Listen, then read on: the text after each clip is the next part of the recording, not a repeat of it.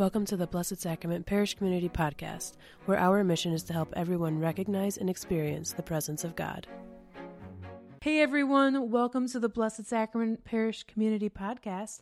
My name is Kristen Russell, and today we have a jam packed podcast for you because we are talking about four amazing saints in our Catholic faith. And I am joined today by Corinne Cathcart, and she is our elementary faith formation coordinator. This is the first like official well it was official last year but like you're actually in person with kids this this year so live and in person. That's fun. Um, but corinne joins us um, with a background in education. She was a second grade teacher at a catholic school for 10 years. She graduated from the Ohio State University and uh, got her education degree from the University of Cincinnati. So, Corinne, thank you for being here and uh, talking a little bit about this quartet of Teresas. Thank you for having me. So, I was approached, and Lynn Pike approached me and said, Kristen, you need to have Corinne go on the podcast and talk about the four Teresas. And I was like, yes, I love um, I love at least three of the four, and the only reason I can't say I love four or four is because I don't know enough about the fourth Teresa. So I'm excited to learn. And mm-hmm. by the end of this podcast, I'm sure I will love four out of four Teresas, and you listeners, I'm sure will love four out of four Teresas as well. Mm-hmm. So, Corinne, can you tell us just to begin? You know, who are the four Teresas? In chronological order, the four Teresas are Saint Teresa of Avila, Saint Therese of the Lisieux. She is also often known as the Little Flower. St. Teresa Benedicta of the Cross, and she's also better known as her given name Edith Stein, and St. Teresa of Calcutta, and you all know her as Mother Teresa, of course. Excellent. So, what drew you to the four Teresas? So, about five years ago, right around the time that Mother Teresa was being canonized, um, I saw a Facebook post by Father James Martin, and it was this huge stained glass window in a, a church in South Carolina. Um, it had Mother Teresa being welcomed into heaven by the other three Saint Teresas Saint Teresa of Avila, Saint Teresa of Lisieux, and Saint Teresa Benedicta of the Cross. And I spent a long time just staring at this picture and, and thinking about these four special women. And I realized that I knew a little bit about each of them, but not not enough, I thought. And I I started collecting books about them and my nightstand was just stacked. Growing, growing, growing, uh-huh, growing. Exactly. Um, so for the past five years, that's been there's always been a, a book by or about a Saint Teresa sitting on my nightstand. That's so awesome. And just so everyone knows, I'm going to include a link to this image in the description of the podcast. So if you want to see what Corinne was talking about, um, you know, you can click on the link in the description and you can see that stained glass. That's a beautiful piece of work. So I think one of the best things we can do is you know let's just kind of go Teresa by Teresa and you know talk a little bit about their lives and who they were and what they did and what makes them so special. So you listed them in chronological order. I'm going to go in let's start with Mother Teresa because I think everyone is super familiar with Mother Teresa if not with who she is, but at least a quote or two, because mm-hmm. um, she's a very quotable saint. Yes, she is. Um, so, yeah, what can you tell us about Mother Teresa? So, uh, Mother Teresa was born in 1910 in what is now Macedonia. Uh, her given name was Agnes, and actually, one of the missionaries of charity, one of her first missionaries of charity, um, took the name of Agnes as her as her uh, religious name. So, I think that's pretty cool. Um, she knew from a very early age that she was called to the religious life. She doesn't talk about her early life much, um, but she left home at the age of 18 to join the Sisters of Loreto. And her ultimate goal at that point in her life was to be uh, a teacher and a missionary in India. She was very inspired by um, the problems in, in, India and thought that she would be able to help there. Um, but before she could be a teacher in India, she had to learn English, which was the, the language of instruction in India at that point. Um, so she had to go to the Loreto convent in Ireland. So a year later, after learning English, apparently learning English very fast, I couldn't have learned a new language in a year, but hey, this is Mother Teresa we're talking about, right? Um, so a year later, she arrives in India and uh, she began her novitiate with the Sisters of Loreto while teaching in a school near the convent. Um, she also, at this point, started learning Bengali because, of course, that's the language that the kids are going to know, and they're going to be coming to her with that. Um, she took her solemn vows as a Sister of Loreto in 1937, age 27, and then she, at that point, the the custom of the Sisters of Loreto, when you take your final vows, was to take the title Mother. So that's where the mother and Mother Okay. Teresa comes from. That's interesting. Yeah, I thought it was too. um, so uh, her her Teresa, she wanted to take the um, name Therese, Therese of Lisieux after her patron saint, Mm-hmm. but there was another nun in the convent who already had that name, so she went with the Spanish spelling, um, Okay. and she becomes Mother Teresa at this point. Awesome. Uh, let's see. So, for almost 20 years, she taught at a convent school in India, uh, eastern Calcutta, and she loved her life there. She thought that that was where she would spend the rest of her life because she was really good at it and she loved her life there. Um, but as God often does, God had another plan. We can laugh about it. Yeah, God Yeah, always well. has a plan. exactly. And uh, so on September 10th, 1946, she's on her way to her annual retreat in Darjeeling. She's on the train and she experiences her famous call within the call. And Jesus called her on the train to leave the convent and serve the poor of Calcutta by living among them. In fact, she doesn't just say she was called, she says she's ordered to do this. She's ordered to serve the poorest of the poor. So, what do you say to a call like that? Maybe later. Yeah, that's not what you say. So uh-huh. Right. Yeah. Let me think about it, yeah, Jesus. hang on. I'm gonna I'm gonna take some time for this. But mm-hmm. no, she says okay. Of course she does. It's Mother because she's Mother Teresa. Yeah. So Mother Teresa says yes. And then she has to go jump through all the, the loopholes and the red tape to, um, in order to make this become her life's work. So in 1948, she starts her missionary work with the poorest of the poor in Calcutta. And uh, she changed her regular Loreto habit, the black and white, for the, the wonderful white and blue striped sari that we're all so familiar with. Um, she said she took the blue and white sari because she felt that to work among the poorest of the poor and to live among them, um, she needed to wear what they wore and eat what they ate.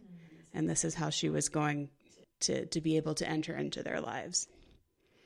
So this becomes her uniform for the next half century of her life. Can you imagine at the age of 44 being called to something entirely Being new? Being called to something entirely new, and not only that, but having to em- embrace but immerse. Really, she had to immerse herself into this life of the poorest of the poor. Now, maybe that call would have been easier, like if it was like immerse yourself in like the royalty, you know, mm-hmm. in the top in the top tier of the caste system. But instead, you know, of course, Jesus is like, I want you to immerse yourself with the poorest of the poor, the people who are seen as the lowest. And I just love everything that she did in order to fit in, but not necessarily even like fit in, but to make I think everything she did was to make the others feel comfortable with her.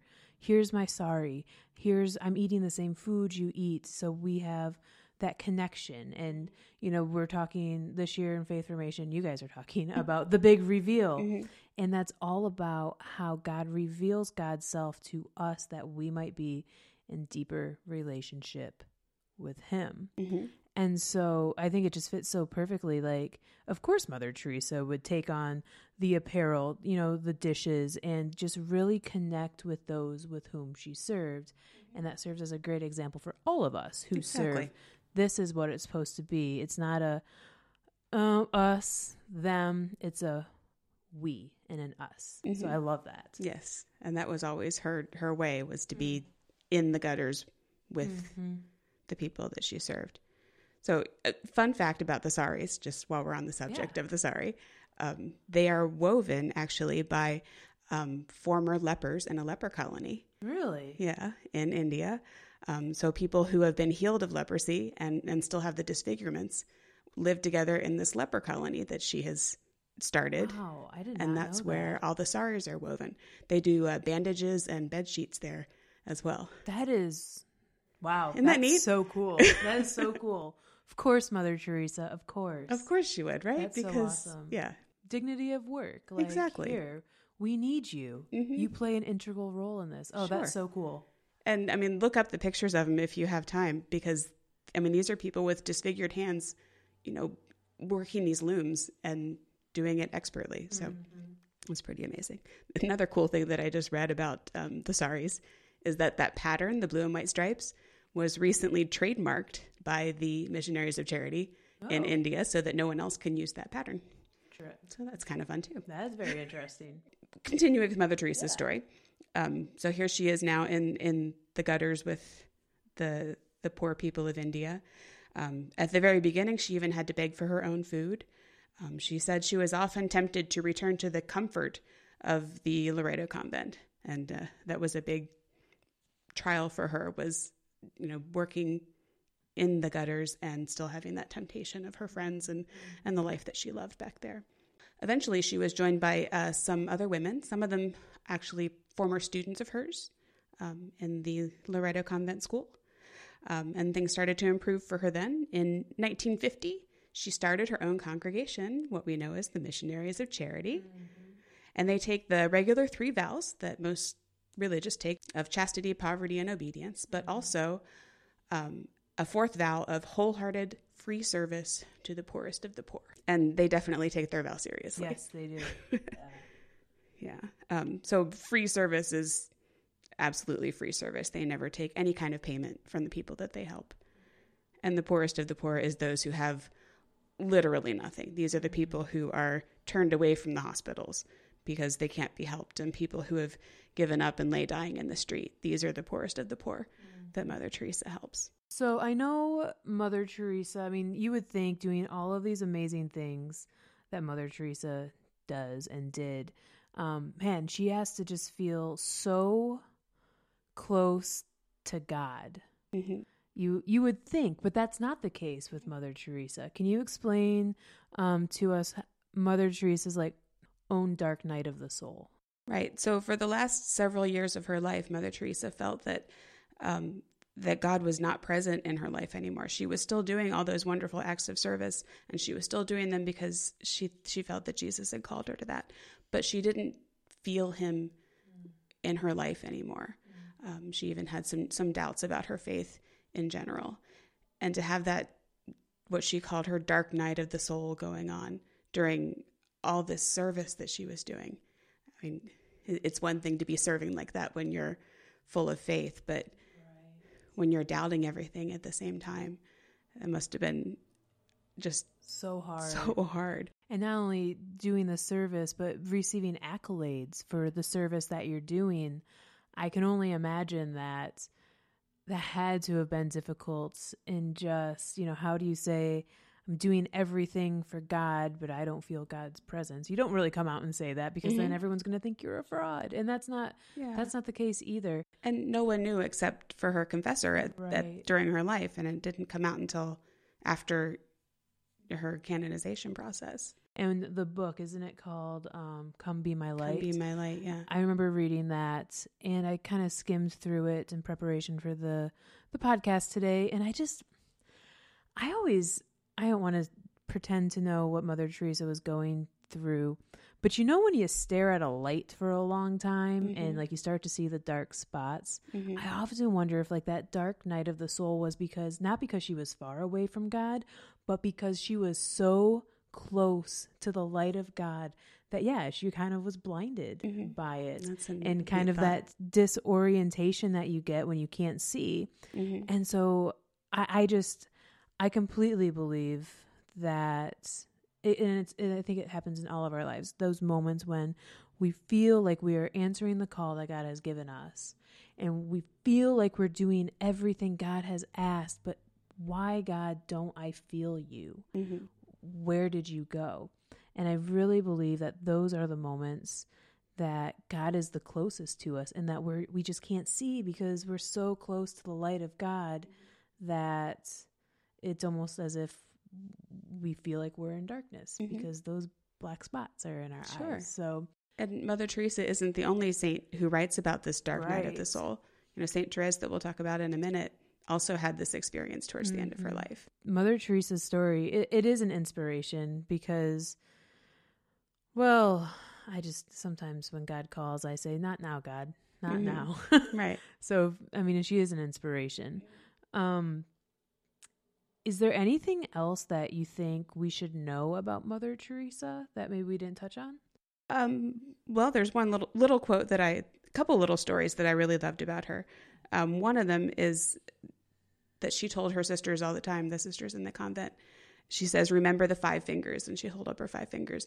You did this for me, and that was that was her constant reminder to her sisters that every person they meet in the streets is Jesus. Reminder of that Matthew 25 quote. As a great reminder. And then uh, my, my absolute favorite story that I read in any of the books that, that I found was a, a story of a man that she found dying in the gutter. And she brought him into her home for the dying, and she washed and cared for him herself. And as he lay dying, he says to her, All my life I have lived like an animal in the streets, but here I am dying like an angel because I am loved and cared for. And I think that's what, what we all need to aspire to do for our fellow people. Mm-hmm. We can do no great things, only small things with great love. My Another Mother favorite Teresa Mother Teresa quote. quote. it's i think sometimes we as christians and disciples we put this put this pressure on ourselves that we have to do the big thing Mhm. you know we have to do the big thing for god um but so much of our faith is made up of the little things Mhm. it's to be cliche it's holding the door open for someone Mhm. it's smiling at someone. Maybe it gets to you volunteer at the soup kitchen or you volunteer at the homeless shelter. You do these things, and yes, it makes you feel good, but it's really for the other person Mhm. because we would. Of course, if you're dying, you should die with dignity. That's just an assumption in our minds. But so many people are out there and they don't have that opportunity. So it truly is up to us to be that light of Christ for others. And that's what Mother Teresa was doing. And it, it is a true example of don't get overwhelmed by, you know, doing the big thing. Just Mhm. do the small things and then that'll add up. Sure. Another one of her famous sayings is find your own Calcutta. You don't need to come here to India and serve the poorest of the poor in India. They are everywhere, Mm-hmm. Start at home. Even in Midland. even in Midland. Find our Calcutta in Midland and start there. There is even a Missionaries of Charity in Vatican City. So there you go. There you go. Not even the Vatican's immune. hmm Well, thank you for the Mother Teresa information. I definitely learned some new things. Well, good. Um, but we're gonna we're gonna move on to the next Teresa. Well, this is Saint Therese of Lisieux, and she was only 24. Um, well, she's 10 years younger than I am currently. Um, when she died at 24, and her impact was hmm and I think she's the perfect saint to talk about now because we just got done talking about doing small things. Exactly. So, Corinne, can you tell us a little bit more about Therese of Lisieux? Yes. Um, so Saint Teresa's story, I think, is also a, a testament to the influence that a loving, faith-filled family can have on your life. Um, Teresa's parents are Louis and Zélie Martin, and they were recently canonized. They are the first canonized married couple, which I think is pretty special. And all of Teresa's sisters, she's she has uh, five. Let me get that right. She is one of five surviving sisters in her family, Okay. and all five of them um, became religious nuns. wow. Four of them in the the Carmelite order, and one in the Visitation order. Um, so I think that family structure is a huge part of what makes Therese who she is.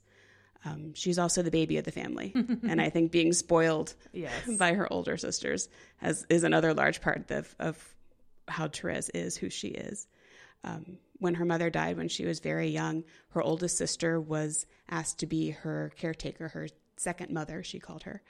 And um, so, one of the things that um, her oldest sister asked her to do um, as, as a way of being closer to Jesus was to keep track of all the little sacrifices that she made each day. And she moved, I think she had a nut, a pocket full of nuts, and she moved a nut to the other pocket as she made small sacrifices throughout the day.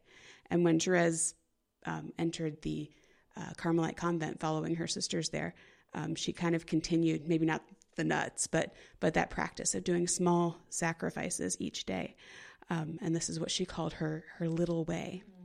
That's what she's very famous for is the little way.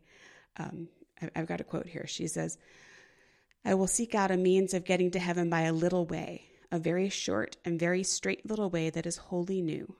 We live in an age of inventions. Nowadays, the rich need not trouble to climb the stairs, they have elevators instead. I mean to try and find an elevator by which I may be raised unto God, for I am too tiny to climb the steep stairway of perfection. Thine arms, then, O Jesus, are the elevator which must raise me up even unto heaven. To get there, I need not grow.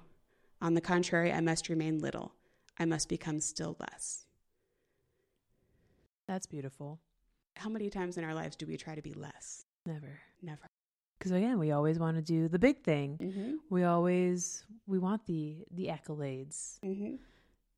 Yeah, that's that's beautiful, and it really it's a reminder too of what are the little ways that we sacrifice or that we you know live out our faith because again you might have one big event, big faith event that takes place in your life, and we can't rest our entire faith life upon that one event. But if we have all of these little things sprinkled like confetti in our faith life, how beautiful is that? Like being a disciple of Christ, it's got confetti, it's a party. Yes. So, I mean, sometimes it's our party and we can cry if we want to and that's that's okay as well um, but yeah i love that story of Therese and and it's it's especially hard you know talking about you know these modern. Inventions now yes. in the 21st century right. it's like the elevator the Ooh. elevator now we can be like our iphone our airpods right. you know or whatever so no that's that's a great that's a great quote so one of my favorite stories that also illustrates this point there there was a sister at the convent that Therese just didn't like. Mm. She just she says she rubbed me up the wrong way was was the quote. And so instead of rolling her eyes or avoiding her like I would probably do if there's mm-hmm. someone I mm-hmm. didn't like who annoyed me, she became determined to treat her as if she were the person I loved best in the world, she writes. Mm. And every time she meets her, she smiles at her, she engages her in conversation, all the while thinking you annoy me, right? yeah. But what she strove to to think about was that Jesus was there in this person. Mm-hmm. And she actually convinced this nun that she was her best friend, that she loved her best of anybody in the world. She even convinced her own biological sister at the convent with her that this nun was her best friend. Wow. Isn't that great? That's dedication. Right. So, what would happen if we all love people like that? The people we don't like, mm-hmm. if you mm-hmm. love them like they were Jesus, mm-hmm. if you convince them that they were the person that you love best, the world would definitely be better. That the, the world would definitely be better for sure. It reminds me of Father Rob's homily from a couple of weeks, uh, maybe a couple months ago. But he's talking about you know you fake it until you make it. Mm-hmm. You know, because yes. eventually that's exactly what I was thinking of know, when I heard that. Yeah, yeah, you eventually you it what starts out as a well, I'm, I'm going to treat you as if you are my best friend. Like that that love grows and it mm-hmm. becomes something real. So you're no longer faking it. Mm-hmm. it is a real love um, that you have for another that other person, which the world definitely needs. That's a skill the world needs for sure. Mm-hmm. Yes, indeed. Mm. Um, so, besides living in a, or despite the fact that she lived in a cloistered convent, she is also the patron saint of missionaries. Hmm. And uh, one of her, the things that she did while she was living in the convent was kind of become a pen pal with missionaries. I think that's pretty cool. That is pretty cool. um, and, you know, Mother Teresa took Therese as her patron saint partly because she was the patron of missionaries. Wow. So, um, one of the books sitting on my nightstand right now is a exchange of letters between Therese and, and one of the missionaries that she wrote to. So I haven't gotten to it yet. I was say, I'll let you know. Yeah, you'll have to let us know. That sounds very interesting. Um, just the way, I mean, yeah, for someone who doesn't really leave the convent, I mean, it just goes to show that it doesn't matter when Mm-hmm. God has a call and a plan for you. It Mhm. doesn't matter if you are 20 years old and you don't even leave the convent. Like, Mhm. you're going to end up being the patron saint of missionaries because God's called you to that. And when you respond to the call, there's nothing that can stand in your way. There might be things in your life that stand in your way, but God just opens the doors. And even when things are hard, God sees you through it. And I think, I mean, she died at 24, which is super young. Right. Um, can you tell us what, how did she die? I don't Uh, it was tuberculosis, I think. Yeah. Oh, yeah. Um, but as she was dying over the last couple years, when she was sick, um, her older sister was the prioress of the convent and asked her to kind of write her memoirs. Mm-hmm. Um, and then after her older sister was no longer the prioress and the next lady came along, she asked her to write about her little way. And that's why we have the, the book, The Story of, a Soul, which is Therese's autobiography. Um, Therese is known as Little Flower too, Mm-hmm. and that that's kind of a, a neat story too. She she always thought of certain saints as beautiful lilies out in the field, strong flowers like lilies. Um, Joan of Arc was a special favorite of hers, Mm. and she thought of Joan as a lily, but of herself as just a little flower in the field, a little wildflower. Mm. And she knew that Jesus loved her just as much as a wildflower as he loved Joan as a lily. Mm-hmm. That's why she's called Little Flower. Oh, I love that. God loves us no matter what. God doesn't play favorites. I know sometimes we think he does, but God Sure. doesn't play favorites. And And you, you don't have to be Joan of Arc leading a war. no, again, just do the little things. Mhm. I think if everyone listening to this podcast, like, if we, like, everyone just decided, okay, we're we're also going to keep track of the little things that we do to serve God and serve others, the little sacrifices that we make. You know, if we did this for a month, hmm I really think that you know we could make a huge change, Sure. and that's that's what being a disciple in community is all about.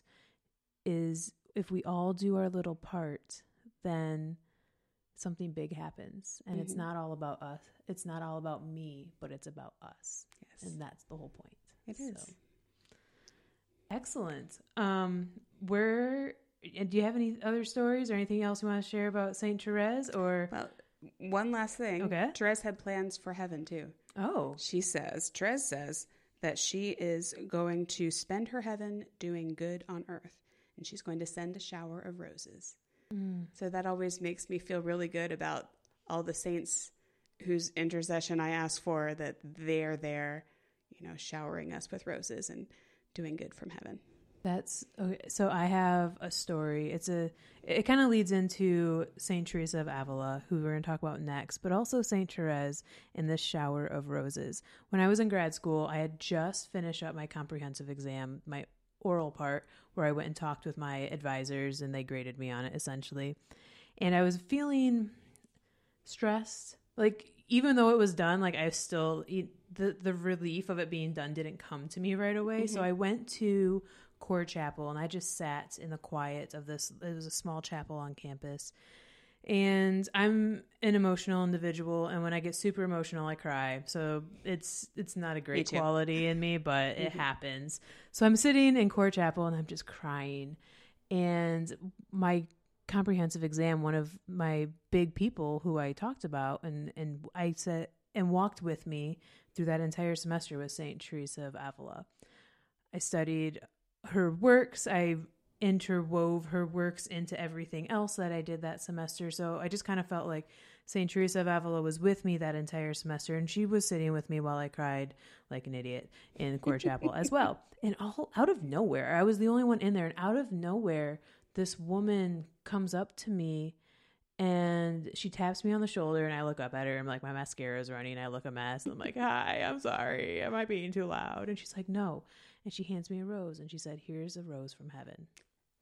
Wow. And I was just like, Thank you. like, it didn't help my crying at all. Right. Made it worse, probably. It made it worse, but I was so here. You know, we're talking about the four Teresas and, and Teresa of Avila, my girl, partner in crime for that semester, but also how another Carmelite and how interwoven these Teresas are. Mm-hmm. And so to receive that rose from heaven, I was just like, okay, if this is not a true testament to the communion of saints, I don't know what Mm-hmm. is. So that was just my I'm I'm actually Mm-hmm. glad you brought that up because I Oh, totally re- that just reminded me of that story of that woman coming up to me, I still don't know who she was. Like I've been on that campus for 2 years. I've never seen this woman in my life. Doesn't matter. Never saw her Messenger from heaven. Yep, got it. So, yeah, so that was kind of, you know, just it just again goes to show you how the communion of saints and the community of the community of saints in heaven and the community of faith on earth, like we're all connected. Mm-hmm. And so let's go. So let's move on to Teresa of Avila, who I just I love her. I love her wit. I love her theology. I just think she's spunky. spunky, So- funky like you are. Spunky. so, what can you tell us about Teresa of Avila? Well, you probably know her better than I do if you spent an entire year studying her. so I'll, I'll give you the basics and then you can tell me what you love about her. How's that? Sounds good. Okay. Uh, so she's the oldest of our quartet of Teresas. She's born in 1515. So that's a long time Long ago. time ago. in Avila, Spain. She's one of 12 children. Um, and she enters the Carmelite Incarnation Monastery. And I thought this was interesting. At that time, the Carmelite nuns lived under a mitigated rule. So the original rules of the uh, Carmelite order, they they could, um, co- if they came with a large enough dowry, they could stay in a suite of rooms, and they could have servants, and they could have a, a companion, and they they still did all the the great things, and they prayed together, and they fasted, and they cared for the sick, but There's a certain level of comfort, you know, if you could pay for it. Exactly. um, and Teresa kind of felt like with all those distractions, uh, they couldn't get into deep prayer and, and contemplation. It was too too difficult with so many distractions around. Um, so she she's in this this incarnation monastery with the mitigated rule, and she gets sick and spends several years um, in a real serious illness, even partial paralysis. Um, eventually recovers. Um, and uh, goes back to the Carmelite convent. And she, she's had some time at this point to think about her vocation and her prayer life, um, but she's still looking for balance between prayer and the world. Um, around the age of 40, she experiences this conversion and finally places all her trust in God. And then she's on this mission to change the Carmelite monasteries. She's going to change them back to the original rule called the primitive rule and this is going to allow them for a simpler, quieter life. Um, travels all, All over, over. all over the place um, because her superior general is surprisingly on her side about all this. Um, it travels all over the place, starting new convents. Um, Saint John of the Cross joins her team and starts starting uh, convent or monasteries for, for men with this same um, primitive rule. And eventually they become known as the discalced Carmelites, which means shoeless because they're not bringing their servants with them. Yeah. they're they're going back to the old ways. her life, I mean, it's just she's fascinating because to read about her life, and she too wrote her own autobiography, the the book of her life, and she is witty. And she was like, "Well, I better become a nun because I'm too obsessed with my looks." Like that's a huge paraphrase of it, but like Wore a red dress to a party right, before she left. Yeah. She's like, I'm gonna live like my last hurrah. Um, so like she just, I I guess what I love about Saint Teresa of Avila, and this is like I loved Saint Teresa of Avila so much that this is just part of what we're going to talk about because our mm-hmm. next episode of the podcast, I'm bringing in two other people who love Saint Teresa of Avila, and we're going to talk about her some more. But I guess for me, she this is all she's also doing all of this in the time of the Spanish Inquisition. Mm-hmm. So everything is suspect.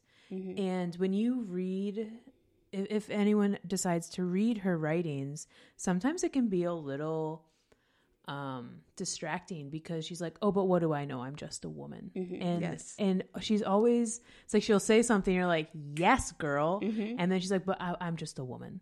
And so it makes sense like what she was doing during this time is she doesn't want to come off as too pushy so and, and i think women can sometimes relate to that like you kind of pull back a little bit because you don't want to come off a certain way. Mm-hmm. And so she knew what she was doing, though. She was so smart that she's like, okay, if I want to get my way, I need to present myself.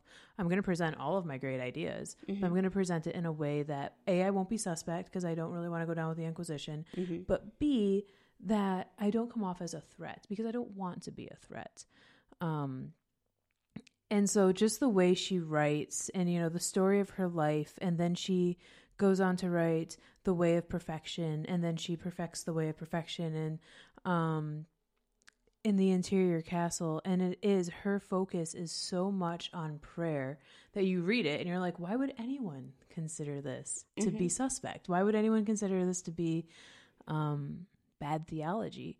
Because to me it it just makes sense Mm-hmm. and I guess that's one of the reasons I love hers because she's like, well, I'm just going to tell you what makes sense. And I'm like, yes. Mm-hmm. And everyone should listen. See, there you go. Yeah. I can, I could talk about Teresa of Avila forever, but I don't want to, uh, no one wants to listen to me talk forever. So what else you got for us about Teresa of Avila? I'm gonna listen to you talk all about her next week too. So, um, yeah. So she's got these three writings: the Book of Her Life and the Way of Perfection, and the Interior Castle. And um, they, like you said, they're written for her sisters, but also just in case people, you know, read them who might be suspicious of her. Right. And I think too about you know these writings is that she's yes she's writing them for her sisters, um, for the nuns and and for these Carmelite monasteries and convents, but also it just makes to me it just makes so much sense like for our lives today. Because mm-hmm. her, one of her big things about prayer is this recollection. And when we think recollection we're like let's think all the way back you know? We're gonna you know think back and go dive into our memories but for her it was we are spread so thin and this is in with the 1500s so they had not nearly as many modern conveniences and or distractions as we have today Not even elevators. not even elevators yet. So for her, it was all about we're spread we spread ourselves so thin. We have to take time to recollect ourselves and bring bring ourselves back to ourselves essentially mm-hmm. And rediscover how God dwells within us, how we are made in the image and likeness of God. And so that was when I spent the semester with her for school. I looked a lot at her psychology, and again, the woman's brilliant. Um, but that really always stood out to me is because I think everyone, from the very itty bitty littlest kiddos to the eldest people that we know, we all try to do too much. And I'm seeing the theme of this podcast is we mm-hmm. can't do great things, but we mm-hmm. can do small things. That's right. And so Live your gifts. live your gifts and take time to rest and recharge. Mm-hmm. Um, it's not a bad thing to take time away, to spend time in silence, to spend time in prayer, that silent prayer. And that was all, that's what Teresa of Avila was about. She's like, prayer is great, but there are stages to it. And the further along the stages you get, just the more at peace mm-hmm. you will be. And if there's one thing that I think all of us could agree that we need more of in the world, it's peace. Mm-hmm. She also took a lot of time to recharge with her people too. Mm. It's not all about solitude; it's about community. Yes, I've got stories galore, so I'm gonna skip. I'm gonna skip them. Um, but yeah, any just anything else that we can talk about Teresa of Avila that maybe we didn't touch on? So her interior castle book is the one that is on my nightstand at the moment, the one Nice. I'm m- most of the way through, and you know she kind of talks about all the Jesus at the center of your life and working your way towards Him um, as you work through your life, and different ways of prayer as you go through, and it's uh, I'm, still working through it. It, it's so. I, I think one of my favorite images is like Jesus is at the center of our soul in a crystal castle. Mm-hmm. and part of our journey to to Jesus is we have to polish that crystal. We have to clean off the the mud and the things that we flung onto it to cover Jesus in our lives. And she talks about that as sin. But I, I think sin, yes, but mm-hmm. also the distractions that we put in, the things that we do instead of focusing on Jesus. So, yeah, she was a woman way ahead of her time. and again, I could talk about her for days. We're going to talk about her again in our next podcast. So, everyone's going to. My goal in life is to have everyone love Teresa of Avila as much as I love Teresa of Avila. Oh, I'm sure you can accomplish this goal. I'm that's my that's I'm working on it. So I'm excited though because I could talk for Teresa of Avila for days. Um, but I'm so excited to learn about Saint Teresa Benedicta of the Cross, aka Edith Stein, because the little bit of um, research that I did for this podcast, I was like, I need to know more about this amazing mm-hmm. woman. Yes. So, Corinne, please enlighten me. Well, you just talking about Saint Teresa of Avila just reminds me again of, of Edith Stein and, and her scholarship. Mm. So Edith, tragically beautiful is, is, the way that we talked about it before. Her story is just, that's what it is. Um, so Edith Stein um, is born in Breslau, Germany in 1891. And if you do the math, you can see what this is leading up to. As, as a Jew in Germany, mm-hmm. um, 1891, we're working towards World War, War II, II, right? Yeah. Um, so she's one of 11 children. Her family is a devout Jewish family, and her mother is just a force of nature. Um, very, very influential in Edith's life. Um, and when Edith's father died, um, when she was little, uh, mom takes over the business as well as the family, and she she's just running it all. Mm-hmm. This is an inspiration, of course, for Edith in her life as she moves on. Um, as a child, she's known as being the smart one in the family, which, yeah, she she works into that. Uh, she loves school, especially history. So, despite the fact that her mother had a deep devotion to God, um, Edith spent most of her teenage years not even believing in God at all. Mm-hmm. And she went through the motions to please her mother, but her faith was almost completely absent. Um, obviously, that changes. Yes. right. Um, she started at the University of Breslau with the ambition of becoming a teacher, um, but fell in love with the study of psychology and then moved on to philosophy. And this becomes her life's work as a scholar, is philosophy. Um, she f- studies with the famous German philosopher named Husserl. I'm not sure if I'm saying that right. I don't speak German, but Husserl. Um, and then she starts to work out her own religious questions. And this is when she starts reading. And guess who she finds? Teresa of Avila. Surprise.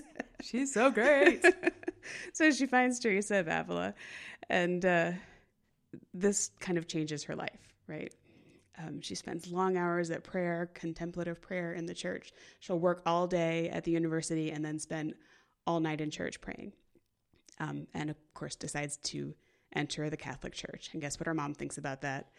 Oh exactly. Oh, oh boy. boy. oh, my daughter. really? Mom is not thrilled. Yeah. Um, yeah. Um, so she's a Edith is a philosopher at heart, and she's intellectual and questioning, and uh, eventually finds Saint Thomas Aquinas, who, as we know, is the answerer of questions, right? Yep. so she finds Saint Thomas, and her her ambition now is to translate all of his works. That's ambitious. Which is going to take her forever, right? Yes. Um, she and this, I think, is one of the lessons that Edith has for us. She writes at this time, the recognition that God can be served through scholarship first really struck me while studying St. Thomas. It was only then that I could decide to take up scholarship seriously again. And I think just that living your gifts mm-hmm. idea that we've been talking about mm-hmm. comes back here. It is. It's just those. No matter what you do, whether you're an academic scholar or a teacher, or you are an engineer, or a plumber, or an electrician, a car mechanic, your gifts, these are the gifts that God gave you. And no matter what you do as your profession, God's like, I gave you those gifts. We're going to use them to further the kingdom. And it's just up to us to kind of have that realization that how can I use these gifts to further the kingdom? Mm-hmm. And I think that's what all of these women are showing us is that identify and then offer up mm-hmm. and go do. Exactly. There's a great little story about this time in Edith's life. Uh, the niece of her spiritual advisor, um, she she watches him collapse into a chair, and he says, "That lady philosopher, ten theologians couldn't answer all the questions she asks me." Following in St. Thomas's footsteps, mm. right? So she begins to advocate for a, a place for women in society, mm. which yeah, kind of goes back to that St. Teresa of Avila that she's reading. Um, she says, not only in house and cloister, but out in the professional world as the equals of men. So here she is, you know, as, as a professor in a university, one of very few, um, advocating for women's rights. And, you know, not equals just in the sense of being exactly the same as men and having all the exact same things, but the, the other things that women bring to the table. Mm-hmm. And that this is what she's writing about um, she writes that women, and again, this sounds just like St. Teresa. I just love it. Um, she writes that women should try to find breathing spaces where they can rest in God. And after a, a day of, of, you know, everything being fragmentary and how much you plan that has gone undone, she says, you have to, um, any, anything you have to be embarrassed and ashamed of, take everything exactly as it is, put it in God's hands, and leave it with Him. That's beautiful. Yeah then you'll be able to rest in Him, really rest, and start the next day as a new life. I love that. Yeah. Every day is a new day, a Every new life. I like that. I'm going to file that away. So, in the early 1930s, Edith and, and uh, the other Jews in Germany are starting to see some anti Semitic violence happening. Um, she never complains, but the, the pain of this violence is very difficult to her. Um, and she sees herself in this unique position as both a Jew and a Christian. Um, she writes, to belong to Christ not only spiritually, but according to the flesh. Mm.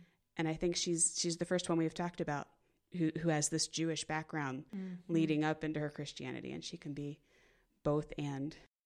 So she really probably understood Jesus the best out yes. of everyone because they share that that Jewish heritage. Mm-hmm. And much like Mary played a huge role in the life of Jesus and bringing him up, which I'm pretty sure, I might be wrong, but I'm pretty sure when it comes to Jewish Jewish tradition, I th- like the mothers play a huge role in passing along. Like Judaism runs from the mother, mm-hmm. I, and is probably not the right way to say it, but I'm pretty sure that's how it goes. So I love that Edith Stein like is discovering all of these things and just how close to Jesus she must have been knowing that she's em- she's embraced the life that he lived as as a Jewish man and mm-hmm. her as a Jewish woman and then to learn and study these his teachings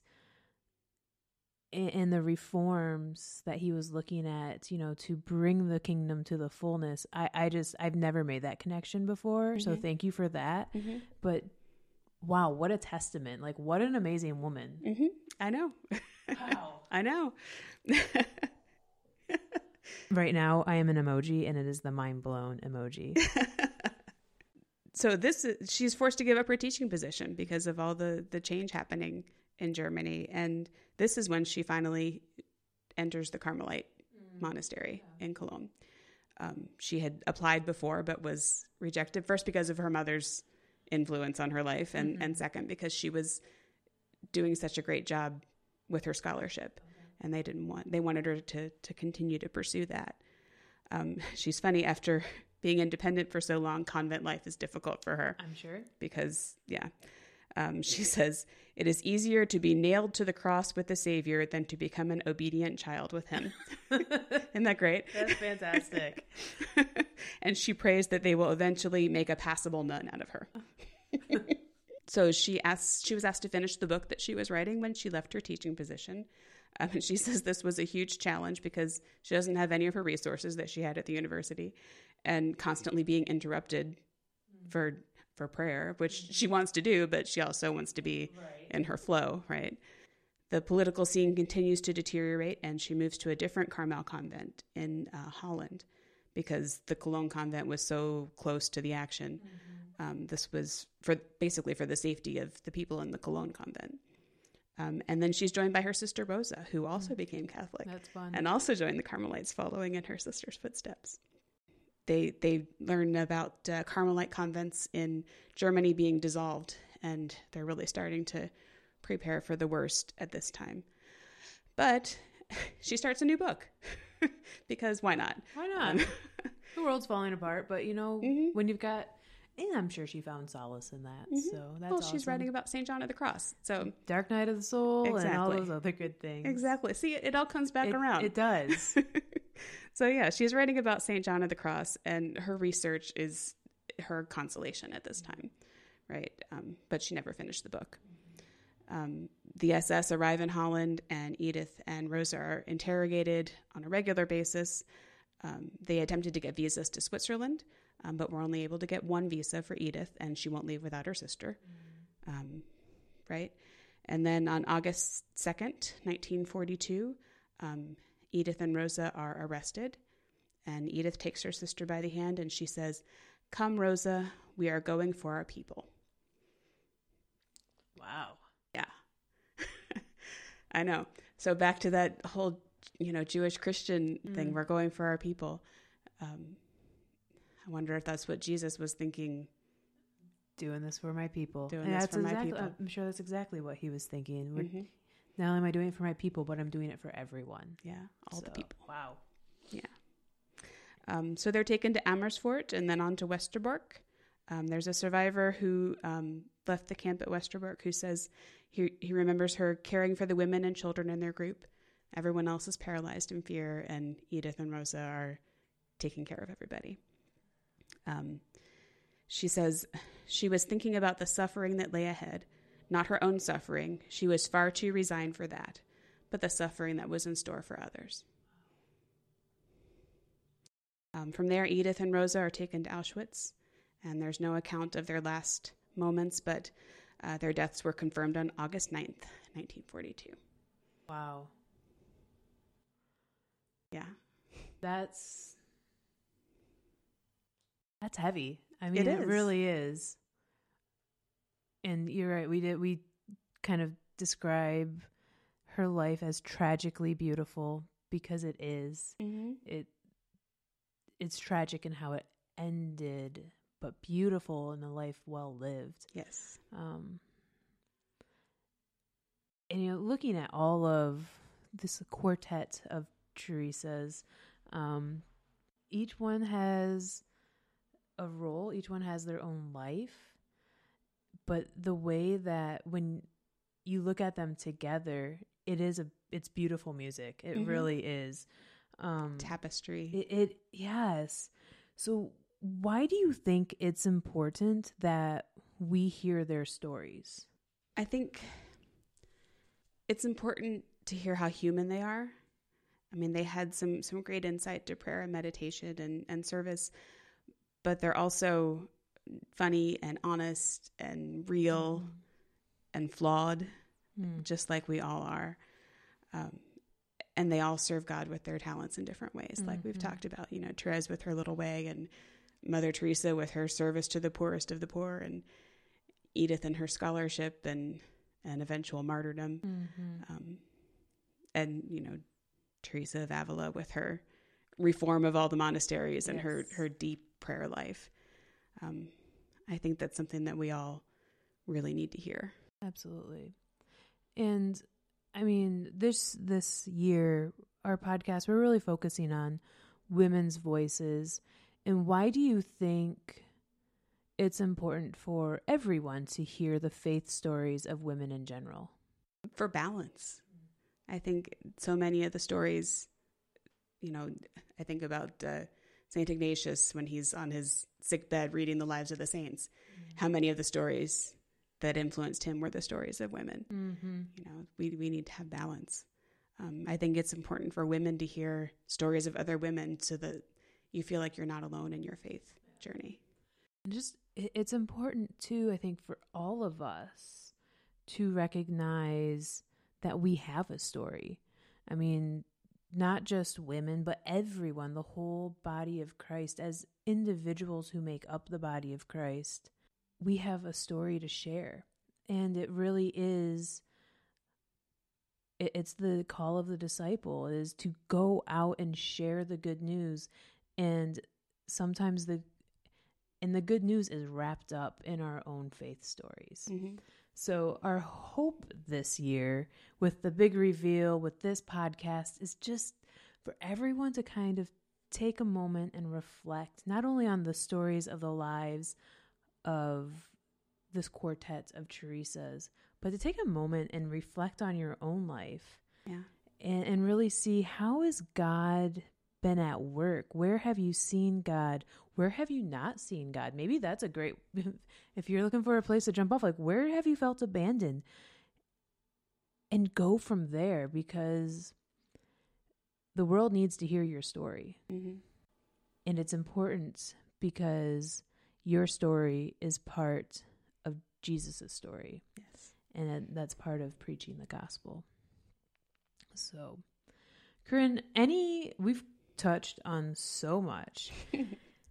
and we've made connections along the way. Excuse me, but is there any any other remarks that maybe we didn't talk about, or anything that you are like, I, I people need the people need to know? The people need to know. yeah, any any closing or other remarks? Well, I mean, these four Teresas are the big ones, but there are other Saint Teresas too. Mm-hmm. There's Saint Teresa of the Andes, who was the first Chilean saint. And, you know, maybe you have a St. Teresa in your own life um, who inspires you and, um, you know, at, get their stories. Make that a part of your faith journey too. Excellent. Well, Corinne, thank you so much for sharing your love of these Teresas You're with welcome. us. Um, letting me nerd out, nerd out just a little bit with Teresa of Avila. That's exactly what my son said last um, night. You're going to go nerd out about nerd Teresa. Out. It's, it's fantastic.